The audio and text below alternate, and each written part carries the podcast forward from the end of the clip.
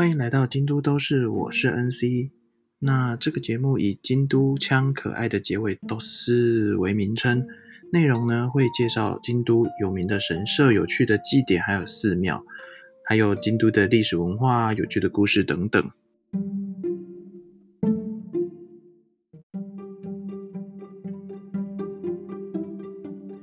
嗨，大家好久不见，呃，一段时间没有上新的 podcast，因为。这两周突然比较忙，就是临时把东西整理整理，然后从京都搬回了台湾，也结束我的留学的旅程了。这样子，那决定的有点突然，算算是有点提早了一两周回来，所以一堆事情在处理。这样，好，那这一集的主题是京都的春天。不过这样说起来也有点尴尬，就是。本来想说介绍春天，让大家哎有个参考。三月的时候，三月底四月初可以开始去赏花什么的。结果呃，你大家都知道，最近因为武汉肺炎的关系，旅游的那个灯号已经来到了黄灯，非常不建议大家去的状态。那很多，例如说东山花灯路或是清水寺的夜间拜关等等的，也都取消了。所以呃，有点尴尬啦。不过大家还是参考一下，毕竟不只是今年嘛，说不定大家明年或是之后有机会去。那今天这集的介绍不会像八坂神社一样这么的详尽，毕竟只是景点而不是神社。那神社也会包含的历史啊、传说等等的。那景点就介绍大家交通方式，还有有名的呃，例如说春天的樱花，或是一些点灯活动等等的。嗯，那我们就进入今天的主题吧。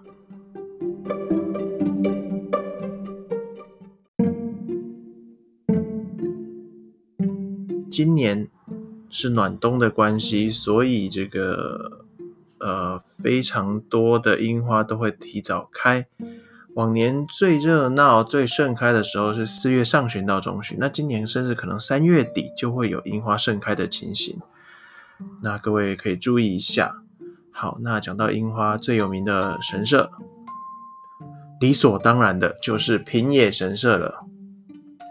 平安的平，荒野的野，日文叫做 Hirano 近甲。那它在北野天满宫的西边一点点。前往的方式呢，可以从京都车站搭二零五或是五十号，在伊利校前下车，衣服的衣斗笠的笠，学校的校，伊利校前，然后再走路过去就可以了。那嗯，各位知道，其实日本的神社啊、庙啊，或者很多地方，它都有自己的纹路。那家家族就有家纹嘛，那神社也有神社的纹路，像本能寺就是燕京纹这样子。平野神社的纹那个社纹，它其实就是个樱花，非常的具有代表性。那它其实呃，在台风二十一号的时候遭受到蛮大的损害，所以曾曾经那个停止开放了一段时间。那今年重新开放，那也正在募集这个这个资助金。大家如果有去的话，可以赞助一下哈，协助他这个被摧毁的、被伤害到的建筑物的重建。那它的社内呢，就是神社的境内，一共有六十种、四百多棵的樱花树。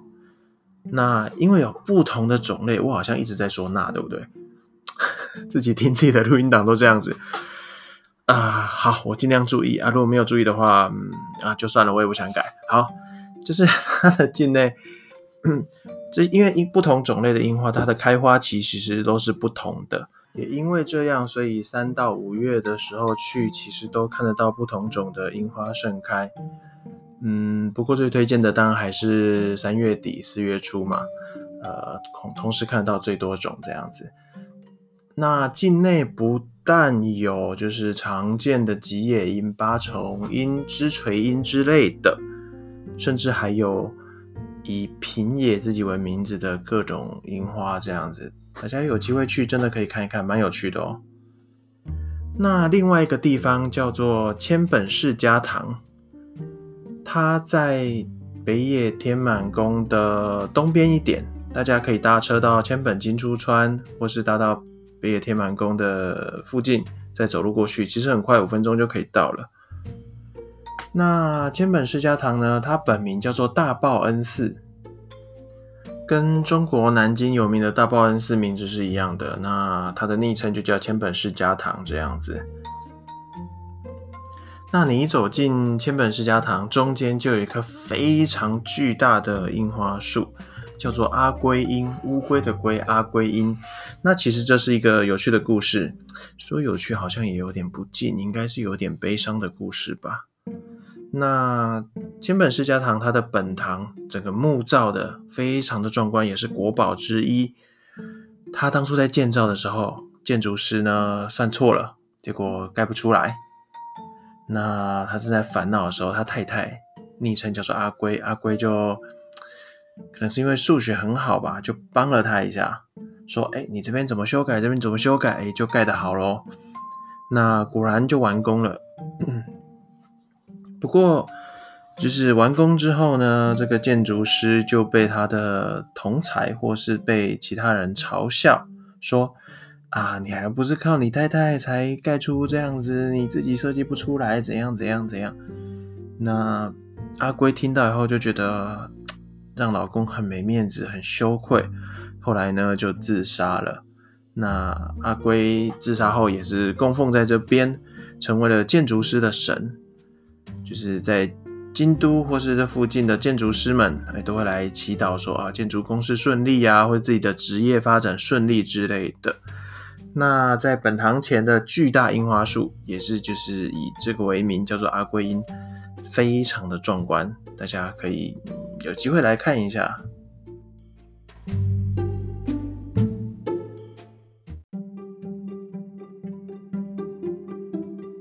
接下来要介绍给大家的是福建地区的醍醐寺，它是西国三十三观音名场之一，前往方式非常简单，就是京都地下铁。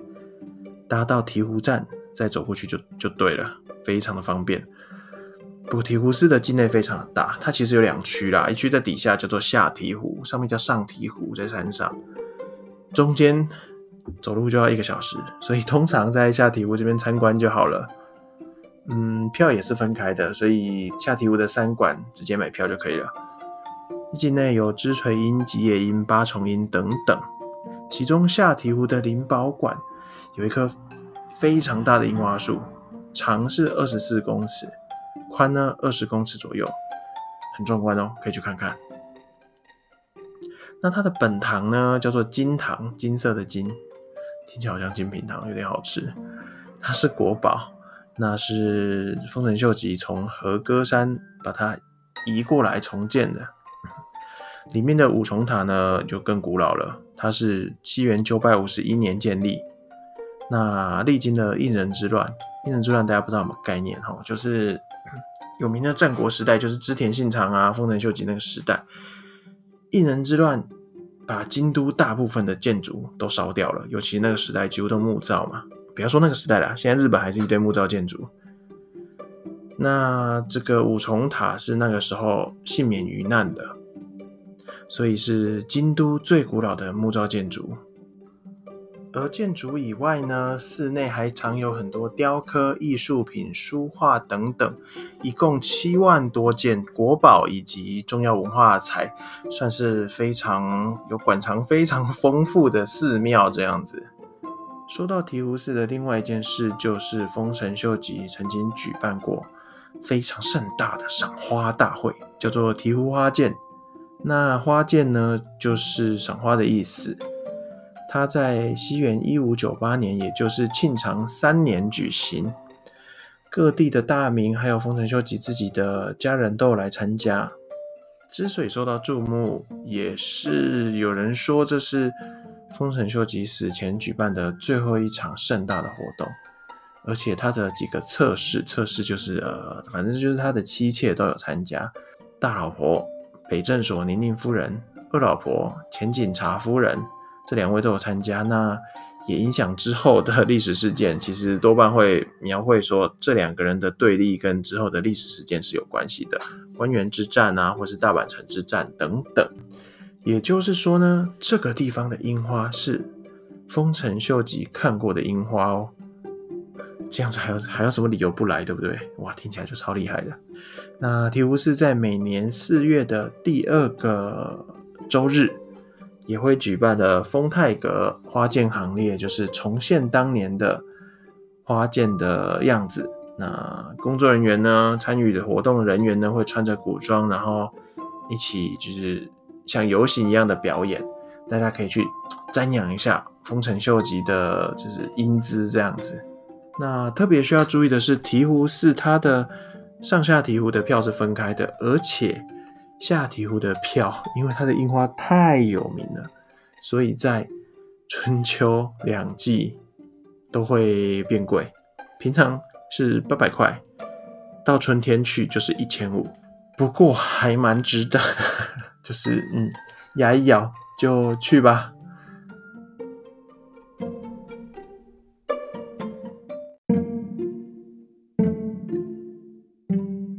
接下来我们就来讲，呃，春天会举行的活动，主要也是赏樱相关的活动，还有一些夜间点灯之类的。其实，在三月左右，很多寺庙或神社，如果他们有比较强调春天的花的话，都会有夜间点灯的活动。那我相信大家可以去查一下它的就是晚上开放的规定，这样。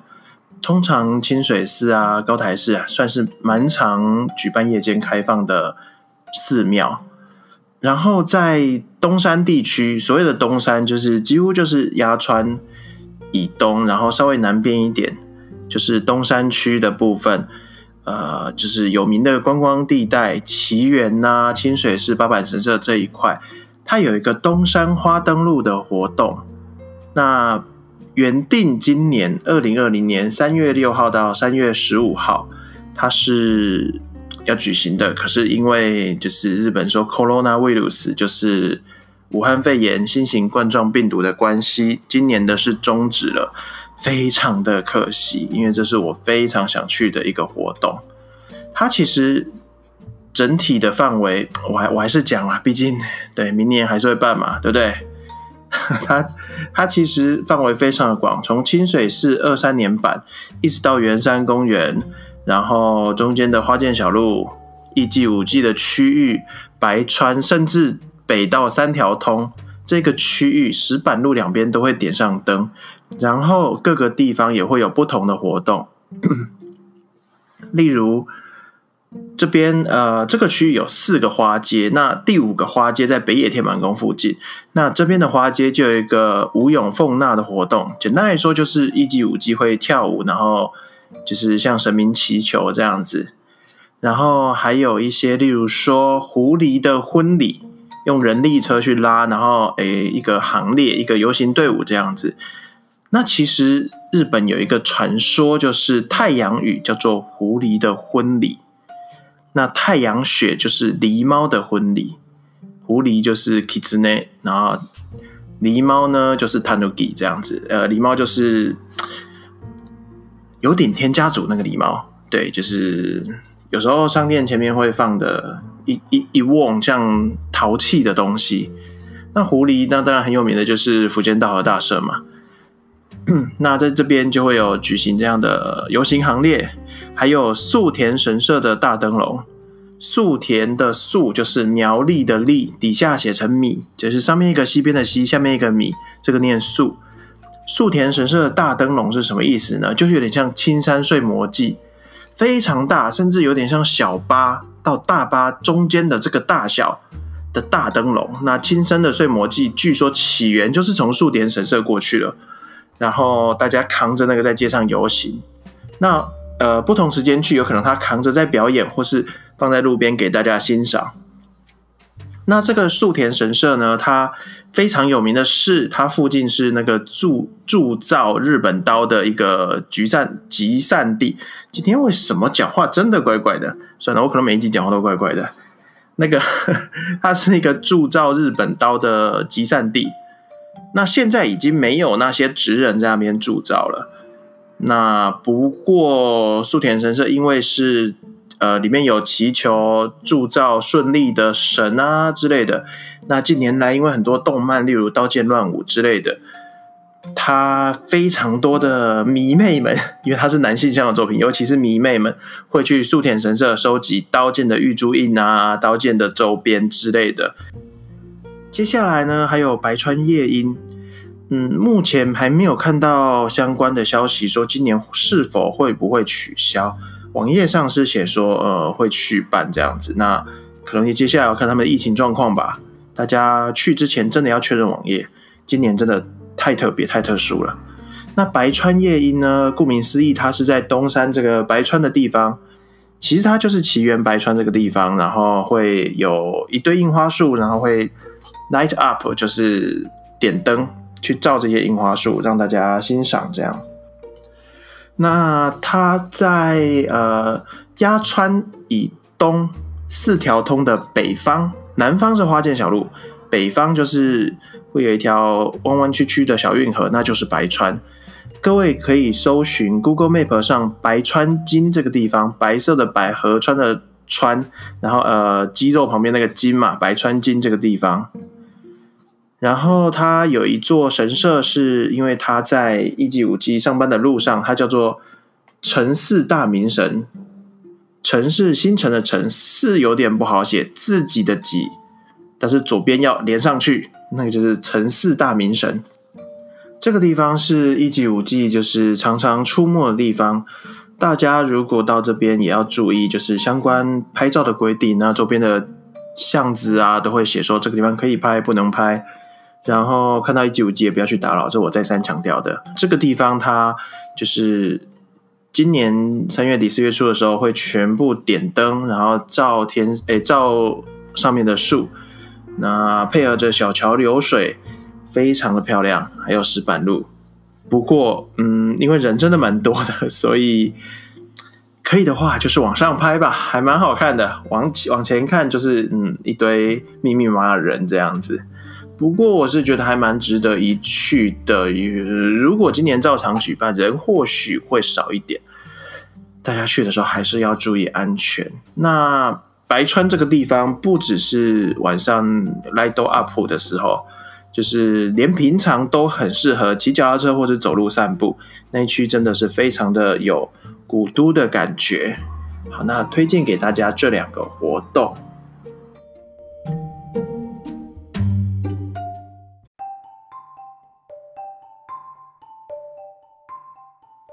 大致说了一下主要的呃樱花景点跟活动。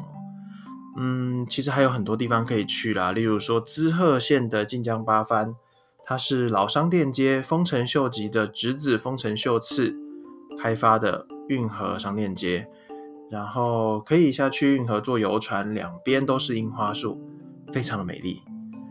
还有八幡市的贝歌体，呃，跟刚刚的晋江八幡不一样哦，八幡市在京都府，晋江八幡在滋贺县。八幡市的贝歌体可以配合它缆车上去，有一个石清水八幡宫，也是蛮古老的寺庙，可以去看看。